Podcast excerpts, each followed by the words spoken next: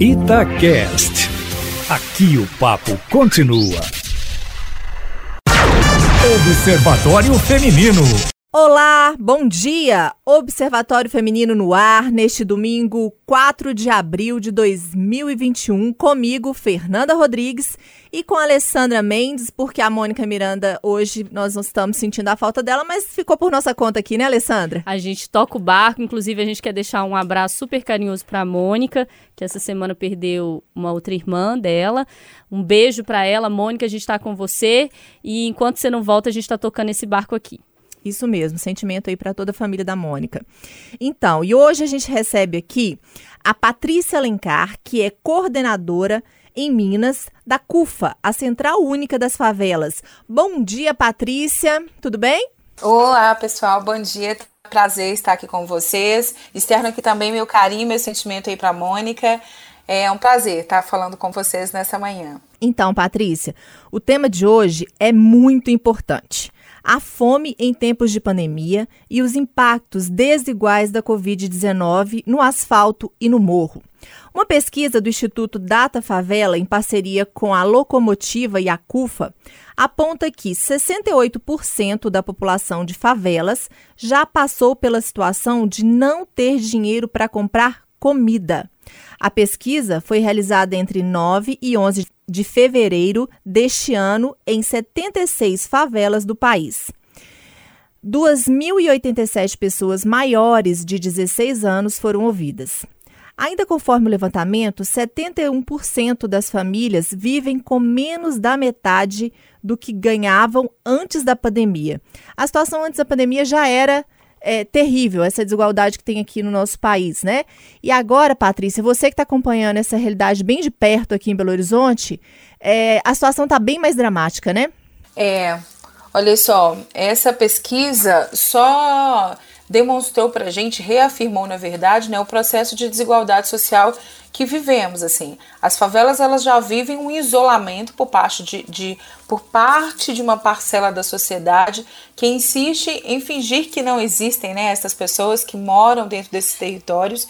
Então elas já vivem esse isolamento é, social há muito tempo. Agora esse processo ele só se agravou, né? Então é, esse o impacto dentro das favelas com relação ao que a gente está vivendo, que é grave em todo o mundo, né? Mas dentro desses territórios de favela ele se torna ainda mais violento por todas as mazelas é, e vulnerabilidade que essa população já vivia antes. E o que a gente percebe é que, com relação às mulheres, esse impacto ele é ainda muito maior. Então, é, a CUFA traz todo o trabalho que ela tem feito, que ela vem fazendo ao longo, né, por mais de um ano já, né? A gente já chegou por mais de um ano o trabalho da pandemia com relação ao enfrentamento à pandemia, e a gente entendeu que as mulheres são as que mais estão sendo. É, agredidas em todos os sentidos, né? O impacto é muito maior com relação a elas, assim. Então essa essa pesquisa com o Data Favela e o Instituto Locomotiva só afirma para gente é, todo esse processo vivenciado dentro dos territórios. Uhum. Patrícia, você citou aí uma questão importante, que é a questão das mulheres serem as mais atingidas, né? A gente tem pesquisas também que mostram como elas sustentam muitos lares, é, e muitos lares em favelas. Então, você que tem acompanhado de perto esse trabalho aí da CUFA, é, qual que é esse impacto que chegam para essas famílias, para essas famílias muitas muitas vezes sustentadas apenas por mulheres, muitas domésticas que não tiveram é, como exercer suas atividades, outras que tiveram que manter as suas atividades, porque em algumas cidades foi considerado aí serviço essencial, enfim, que, que cotidiano é esse que passou a ser comum nesse um ano de pandemia para essas pessoas? Tá, vamos lá. Acho que nós temos vários pontos aqui a serem levantados. Primeiro, a gente está falando de uma população é, mas principalmente dessas mulheres, que sempre acordaram todos os dias bem cedo para fazer com que o Brasil crescesse, né? Assim, para contribuir com o desenvolvimento econômico, com o desenvolvimento social, intelectual do nosso país. E que nesse momento, não porque elas não querem fazer, mas porque elas estão, elas não podem fazer, né? Muitos serviços pararam mesmo, muitos serviços não estão é, é, podendo abrir, outros as, as, as que são domésticas, né? Foram é, perderam seus serviços, enfim, outras que trabalham com empreendedorismo, que não estão podendo mesmo desempenhar o seu papel, que não, não estão podendo é, ir para a rua vender o seu produto, enfim. Então, essas mulheres, de fato, elas ficaram sem emprego de uma hora para outra, né, sem ter o, é, como levar sustento para casa. Outras dessas mulheres é, tem um levantamento do ano passado, né, é, da Organização Mundial da Saúde, que demonstra que 70% dos profissionais que estão atuando na linha de frente do Covid, elas são mulheres. Destas, uma grande parcela vem dos territórios de favela, vem das periferias, né, assim, que são essas que estão ali no serviço de enfermagem, é, que estão nos serviços de limpeza, que estão nesses serviços da cozinha, são mulheres que vêm desse território. Então, o que a gente está percebendo é que essas mulheres elas estão é uma violência extrema por parte. Né? Existe as que estão colocando a sua vida em risco nesses serviços que não pararam, né? Então elas estão fazendo, indo e vindo todos os dias, correndo risco, colocando sua vida em risco no processo do, do serviço e também no retorno para sua casa. Assim. Então, na maioria das vezes vão de ônibus, né? estão nos circulares é, ou no metrô e elas também estão correndo esse risco. As outras que estão sem emprego, elas estão aí vivendo um momento em que sofrem pelo processo da fome, né, de não poder levar o alimento básico. Muitas mulheres a gente está encontrando com muitas é, mulheres que são sim chef, chefes de famílias, que são elas que cuidam do seu lar, que cuidam dos seus filhos, muitas das vezes dos seus pais que moram na mesma casa, às vezes até do companheiro. É, e elas estão nesse momento sem ter de onde tirar é, o sustento básico, às vezes uma refeição por dia para garantir ali para sua família. Então, o que a gente tem, tem é, compreendido dentro desse momento é que são várias violências em torno destas mulheres, né? são várias agressões ao mesmo tempo. É agressão física, é agressão psicológica é, que elas estão sofrendo e muitas também passando pela agressão da questão das violências domésticas, vividas as agressões ali físicas, verbais, né, também. Então, assim, olha, a gente está vivendo num momento em que toda uma população é afetada mas essas mulheres é, que sempre foram aguerridas, que sempre se colocaram na linha aí de trabalho né, para desenvolver o nosso país, estão nesse momento se vendo é, quase que num lugar de incapacitadas mesmo. Né, assim. Então é um, um, uma violência psicológica enorme, né, vivida por elas nesse momento e, e já há mais de um ano. assim. Patrícia, esse ano a Itatiaia lançou o Itadoc, né? E um dos documentários a gente falava sobre a questão da educação. E nós ouvimos uma mãe é, que o filho estuda na escola municipal dizendo que ele tinha, em média, cinco refeições por dia e que ela não conseguia proporcionar isso para ele em casa, frutas e outras coisas. Essa é uma realidade também muito preocupante, porque essas crianças, é, quando frequentavam a escola, elas tinham um, uma alimentação, né? A, a, a escola integral principalmente. E hoje, algumas prefeituras estão dando cesta básica, algum tipo de auxílio para os estudantes, mas ainda é muito pouco. É, isso está afetando muito a realidade, porque quando a gente fala de fome, é, isso tem vários tipos de consequência no desenvolvimento dessas crianças. A própria mãe, como você disse, está ali, a família ah, às vezes mora o pai, mora a mãe junto, filhos que vêm de outro casamento, são famílias grandes geralmente. A gente acompanhou recentemente no noticiário uma mãe com oito filhos e ela estava desempregada e a cidade dela não tinha nenhum tipo de auxílio para os estudantes. Essa realidade, a gente vendo né, na mídia, na televisão, já causa um impacto terrível. A ajuda da CUFA está aí, mas vocês se sentem um pouco solitários nesse trabalho de olhar para essas pessoas e de prestar o auxílio para essas pessoas que estão aí nas comunidades, nas favelas? É, Alessandra Fernanda, eu acho que eu, eu, posso compartilhar aqui com vocês, assim, é, nós somos muitas mulheres na linha de frente, inclusive da CUFA, né, do Projeto Mães da Favela. É, a gente, quando lançou o Projeto Mães da Favela, o que, que a gente percebeu? Eu vou voltar um pouquinho atrás para o, né, o público que está nos ouvindo ter essa compreensão de que quando a gente lança o, o CUFA contra o vírus, que a gente chega na, nas famílias, a gente compreendeu que era isso. A sua grande maioria eram mulheres tocando a casa, chefiando a família, cuidando dos filhos, dos pais, e que elas eram também as mais impactadas. Então a gente volta o nosso projeto para olhar para essa mulher, para a gente conseguir é, atender essa mulher, entendendo que chegando na mulher a gente chegava no restante da família, né? A gente chega na comunidade, a gente chega no vizinho. Essa mulher, ela trouxe, olha, eu estou precisando hoje, mas tem essa mulher, essa outra que também está precisando. O que a gente foi compreendendo é que é, existem hoje algumas instituições é, várias instituições fazendo trabalhos dentro das favelas, ajudando, outras que não são de dentro das favelas, mas que se somam a esse trabalho, mas que não é o suficiente mesmo assim. Então eu vou compartilhar para você que nós somos muitas mulheres na linha de frente do trabalho do Mães da Favela e que a gente para para poder ter momentos até da gente, ufa, né, deixar o choro vir é, para poder diluir um pouco, porque assim o que a gente tem encontrado é muito agressivo de fato.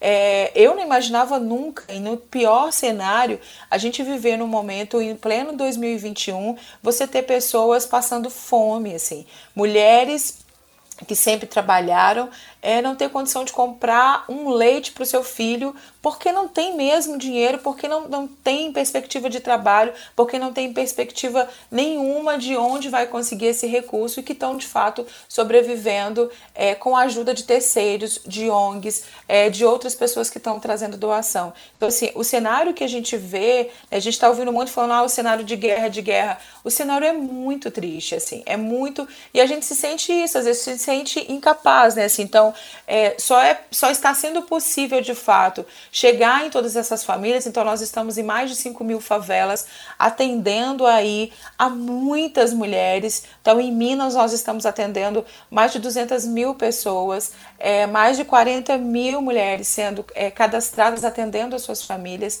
É, mas ainda assim a gente não consegue chegar em todas também, né? A gente não consegue atender a toda a demanda que está realmente muito grande. Então, a gente tem hoje é, um número muito maior de pessoas desempregadas. E, e, na grande maioria são as mulheres que perderam seus empregos. Então, a gente tem hoje um número muito maior de crianças, de fato, com evasão escolar, porque é, vamos pensar, a escola pública ela não conseguiu e não está conseguindo chegar em todas essas crianças. O acesso a plataformas digitais não estão tão disponíveis assim. É, quando você fala assim, olha, tem algumas prefeituras chegando com é, doando cesta básica, não chega em todas as pessoas. A gente tem casos que a gente está atendendo de mulheres que estão que não conseguem sair de casa porque tem um filho, às vezes, que ele precisa da atenção dela 24 horas porque é uma criança especial, que tem algum tipo de necessidade especial, né? Ou é um cadeirante, ou é uma criança que está de fato na cama e que não consegue sair,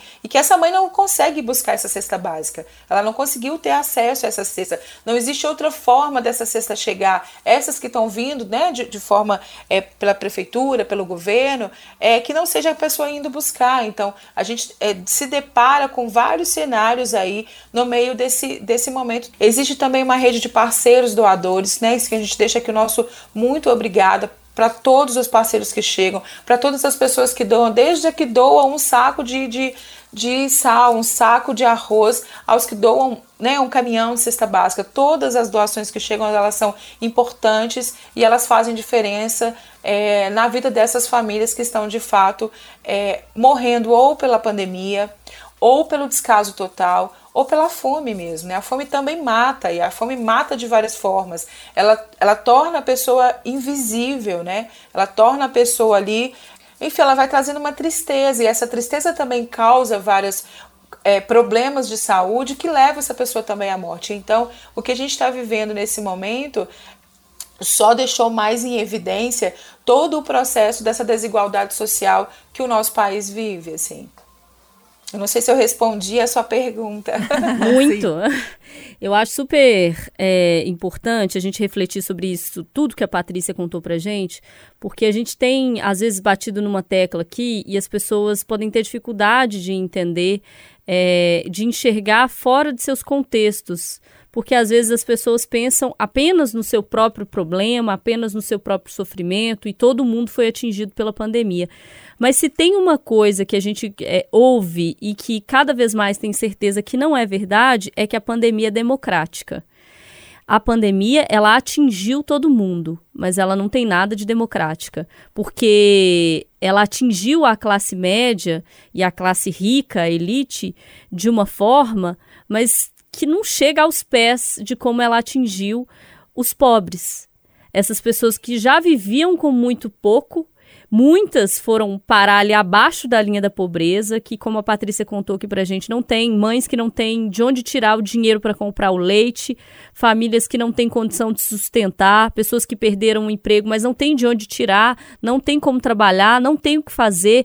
E é por isso, por saber que a, que a pandemia ela nada tem de democrática, porque ela atinge os desiguais de forma desigual, é que a gente também acha importante, Patrícia, conversar com você um pouquinho sobre a questão do auxílio emergencial.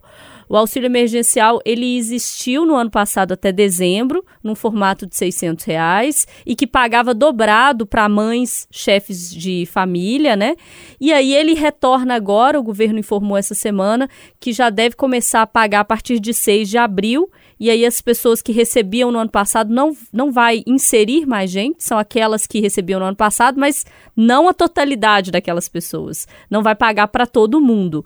Reduziu, fez um corte ali no número de pessoas e cortou também e muito o valor. Então as pessoas podem entrar já no site lá da DataPrev, que é o que a empresa estatal responsável por processar os pedidos, para saber se vai ser beneficiado ou não nessa nova rodada do auxílio, que é, tem uma média de pagamento de 250 reais, variando de 150, o menor valor, para o maior valor de 375 reais. E aí depende da composição de cada família. Ou seja, a pessoa, a mãe que sustentava seus filhos, enfim, que é chefe de família, que recebia R$ 1.200 por mês no ano passado, vai receber no máximo 375 a partir desse mês de abril. Lembrando que ficou sem receber janeiro, fevereiro e março.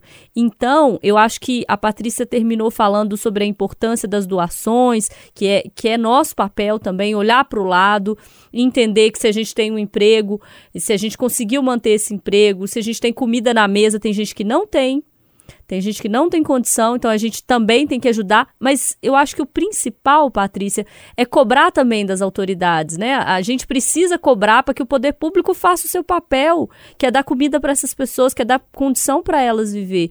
E aí eu queria entender de você como esse corte do auxílio emergencial fez diferença na vida dessas pessoas e como essa diferença também de valor vem aí também vai impactar, né? É, eu, o Fernanda e Alessandra, eu queria voltar num ponto quando você fala é, com relação às crianças que tinham às vezes duas ou três refeições na escola para chegar nesse valor aqui de 375 reais do auxílio emergencial. Né? O ano passado a gente já se deparou com pessoas que estavam recebendo esse auxílio chegando a 1.200 e que ainda assim estavam com muita dificuldade de conseguir manter o básico em casa, porque não é só o básico, não é só o comer, né? Tem uma conta de luz para pagar, tem uma conta de, de água para pagar. Se a criança está tendo acesso à plataforma online, ela precisa pagar minimamente uma conta de internet para poder ter acesso.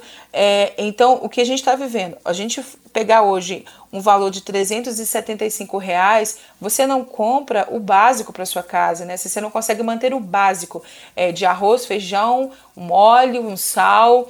É, se você for comprar leite para as crianças, então você enfim, você não consegue. Tá tudo muito caro, né? Assim, a, a, o alimento tá muito caro. E todas as outras contas também não tiveram nenhuma redução. A gente tem aí uma conta de luz altíssima, uma conta de água altíssima e que não tiveram reduções, né? Assim, então, a gente tem aí todo um, um é, um contexto em que esse valor de 375 reais ele não vai suprir as necessidades dessas famílias. É, então, quando eu acho que você diz muito bem, com é, a pandemia não tem nada de democrática e a gente está vivendo desigualdades dentro das desigualdades. Então, quando você pega uma família, em média a família é, dessas 14, quase 14 milhões de pessoas que vivem em favela, em média elas têm cinco pessoas, né? Em média, que pode ter mais, é, mas cinco pessoas, dentre essas cinco, talvez duas pessoas são da área de risco, né? Estão em risco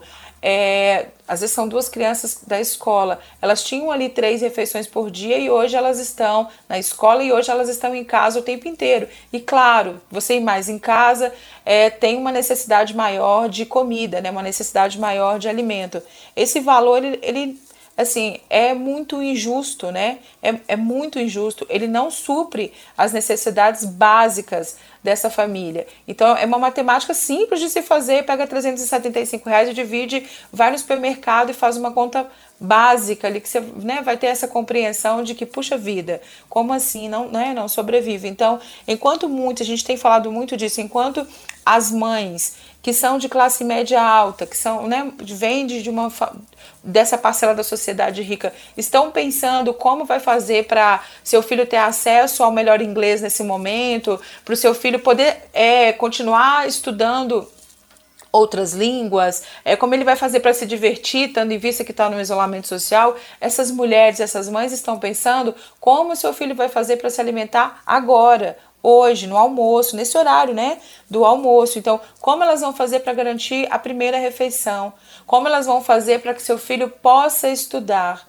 Então, assim, é, o trabalho que a CUFA vem fazendo, o projeto teve várias etapas, entre elas, é, além de, de, de, chegar ao alimento físico das cestas básicas, mas a gente fez também a transferência de renda, que é, e vamos fazer isso agora novamente né, nessa segunda etapa, que é essa transferência do valor. Então, ela recebia 240 reais, onde ela pode é, optar em comprar também esse alimento que ele auxilia essa cesta básica, então leite, um biscoito, é, uma, uma manteiga, né, um pão, e também pagar essa conta, alguma conta ou comprar um remédio, enfim, ela pode usar ali e dar dignidade para que essa mulher possa também movimentar esse recurso, né?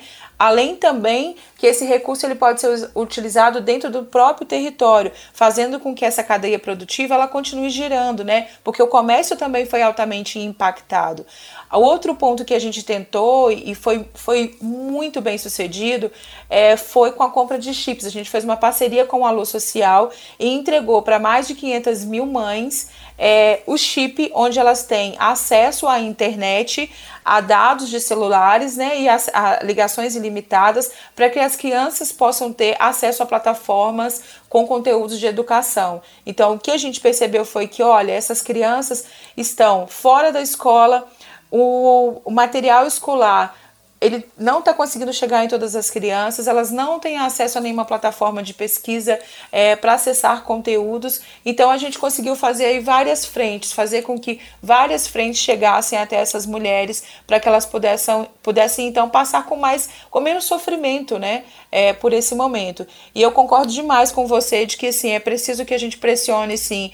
É, o governo, né, de, em todos os sentidos, para que ele compreenda o tamanho do Brasil, para que ele compreenda o tamanho das mazelas que estamos vivendo dentro desses territórios de favela, para que algo de fato efetivo, políticas públicas efetivas possam de fato chegar é, nesses territórios, para essas mulheres, para essas crianças, para essa juventude que morre todos os dias, né, na mão também desse, desse próprio sistema que é, torna essas pessoas de fato, tenta de fato tornar essas pessoas invisíveis, pessoas essas, Fernanda e Alessandra, que a gente na CUFA traz muito como missão, que são potentes, são pessoas é, altamente trabalhadoras, que, que todos os dias fazem os seus corres, né, assim, para manter a sua família ali estudando, para manter sua família trabalhando, pesquisando, é, indo atrás de, de possibilidades e oportunidades melhores, uma vez que a gente vive num, num país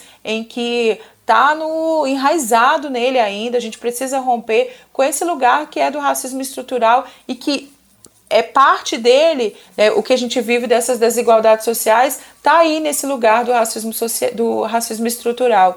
Então, concordo demais com vocês mesmo, é preciso uma, uma pressionar para que o governo é, compreenda que o auxílio é, nesse momento o auxílio emergencial, desse valor de 375 reais, ele é chega a ser insignificante. Para quem chegou agora aí, quem estava falando é a Patrícia Alencar, que é coordenadora aqui em Minas da CUFA, Central Única das Favelas. Patrícia, para quem acompanhou todo o programa e para quem está chegando agora também ouvindo a gente, como é que faz para colaborar? Como é que faz para ajudar com esse projeto? Onde tem algum site? Como é que entrega, às vezes, doação de cesta básica? Como é que funciona? Então, pode entrar no site da cufaminas.org, lá tem, tem a vaquinha, lá tem também direcionando para os nossos telefones, para o e-mail da CUFA. Então, pode mandar mensagem. Eu posso deixar aqui também no ar os nossos telefones. É, pode, pode ligar para a gente, pode acessar a plataforma. Se tiver alguma dúvida, lá tem todos os canais para tirar, tirar qualquer dúvida e a gente está sempre é, antenado né, com o telefone, no WhatsApp, para que a gente é, possa dar todas as informações necessárias. Então, contamos com a colaboração de vocês. É necessário que nesse momento toda a sociedade é, se envolva, né? Eu acho que a gente também tem a oportunidade nesse momento, eu acho que chega a ser quase um chamado, assim, né? Esse momento tão caótico que a gente vive, para que a gente possa de fato ter consciência. É, do que nós estamos vivendo, do que parte da sociedade é, vive constantemente, né? Acho que a pandemia ela só evidenciou esse lugar da desigualdade social que vivemos, mas essas famílias e essas pessoas vivem isso no seu cotidiano, né? Assim, durante todo, toda um, uma vida. Então, agora só evidenciou e ficou ainda mais agressivo. É, o, que a, o que a sociedade pode fazer e a gente precisa fazer é juntar forças para que a gente possa passar por esse momento e pós-pandemia a gente possa de fato aí construir um país melhor, construir políticas públicas efetivas, fazer com que todas as pessoas tenham acesso de forma igual à educação, tenham acesso de forma é um direito, né? Está garantido na Constituição e precisa as pessoas precisam ter acesso de fato a alimento, à educação, à cultura, a lazer, né? todas essas áreas precisam ser iguais para todo mundo, né? As oportunidades precisam ser iguais para todos nós. Então, que a gente possa pós pandemia também ter esse lugar da consciência de que é preciso unir forças para a gente melhorar esse nosso país. Então, muito obrigada a vocês, né, pela oportunidade de estar aqui falando, de poder estar é, trocando um pouco desse lugar que às vezes parece ser tão invisível, né, para as pessoas ou tão distante, mas está do lado, né? Então, eu tô aqui na favela do Morro do Papagaio e quando eu olho para o lado, eu tenho o bairro Santo Antônio, eu tenho São Bento, eu tenho o Sion, que são bairros ricos, né, assim, e que nós é só atravessar a rua, né, se somos pessoas é, como as outras e que pessoas que passam por processos de vulnerabilidade social, mas que também constroem, também colaboram para um país melhor. Então eu acho que a gente é, precisa romper com esses muros é, que são reais, né, com muros que deixam as pessoas marginalizam essa população que vive do lado de cá na favela. É preciso romper com esses muros para que a gente possa, é, de fato, ser uma nação mais forte, ser uma nação é, mais unida. Então, colaborem, entrem em cufaminas.org, é, fiquem à vontade para entrar e para colaborarem todos. O programa está chegando aqui ao final, mas fala, deixa aí só o WhatsApp também, Patrícia. Deixo, ó, eu vou deixar dos dois, tá? Então é o 9606-6612, vai falar com o Francis. E o 9924-0489, que é o meu, Patrícia. Olha, domingo de Páscoa, a gente resolveu falar sobre esse assunto tão importante que nesse momento que muitas famílias aí estão reunidas para um almoço, né, de Páscoa, é, celebrando uma data tão importante para os cristãos, que a gente reflita um pouco e que consiga também dar um significado é, de Páscoa para essas pessoas que estão precisando, para um recomeço é, de vida onde elas tenham pelo menos o que comer. Porque isso, gente, é, é, é, uma coisa que às vezes a gente via falar, ah, mas é lá longe, ah, mas não, não é lá longe, né? Como a, a Patrícia falou, às vezes é só atravessar a rua, tá ali, é só, é, às vezes a gente que não quer ver, mas é importante, porque se a gente um fizer pelo outro, vai ficar muito difícil. Muito obrigada, Patrícia, mais uma vez. Eu que agradeço, Alessandra, Fernanda, pelo convite. É, acho que você disse muito bem, né? Só atravessar a rua. E doar é um gesto de amor. Eu acho que esse momento nos traz para essa reflexão do amor, né? O que, que é o amor ao próximo, assim. Então, é esse domingo, vamos refletir todos, assim, o que podemos, o que, que cada um pode fazer. Às vezes é, às vezes é uma, um pequeno gesto, né? A doação de uma roupa, doação. Poxa, às vezes está dentro do armário. Nossa, eu tenho um armário aqui tantos pacotes, eu posso doar um, eu posso doar alguns. Então, é, a gente, eu queria só dar um relato de que é, a gente tem alguns doadores que desde o comecinho, lá no dia 20 de março, é, começou a fazer doação. E doa às vezes é uma cesta, mas todo mês essa pessoa doa. Todo mês ele liga, olha, a cesta já está aqui, pode buscar na portaria. Isso faz tanto sentido. E doar é, é faz bem não só para quem está recebendo, né? Para quem está doando também. O ato de amor espontâneo, ele é, é um chamado de Deus, né? Também. Então, independente de qual seja a religião, é um chamado de Deus que a gente cuide do outro, que a gente ama. Então, doar é sim um gesto de amor, de solidariedade, vamos todos doar e ter um domingo de Páscoa mais renovado, de fato, é, com um verdadeiro sentido, né? Que se propõe o, o domingo de Páscoa. Alessandra, terminou? É, a mensagem não pode ser mais clara, né, gente? É, tá na hora de parar de ser cristão só na teoria e aplicar na prática. Tem muita gente precisando. Enquanto você está fazendo aí, preparando seu almoço, pensa aí que tem gente que não tem o que fazer, não tem o que comer. Então, vamos abrir o olho, vamos parar de fechar os olhos para o problema que está aí, né? Fechar, subir o vidro no sinal. Vamos entender que tem gente precisando, tem gente com fome, tem gente com necessidade e a gente não pode é, achar normal viver nessa sociedade em que eu tenho, ok, o outro que se vire para conseguir. Mesmo porque é, a Bíblia manda amar ao próximo como a si mesmo e a gente não pode amar uma pessoa querendo que ela passe fome, né? Deixando ela passar fome. Muito obrigada a todo mundo que estava na escuta. E domingo que vem a gente volta. Tchau. Tchau.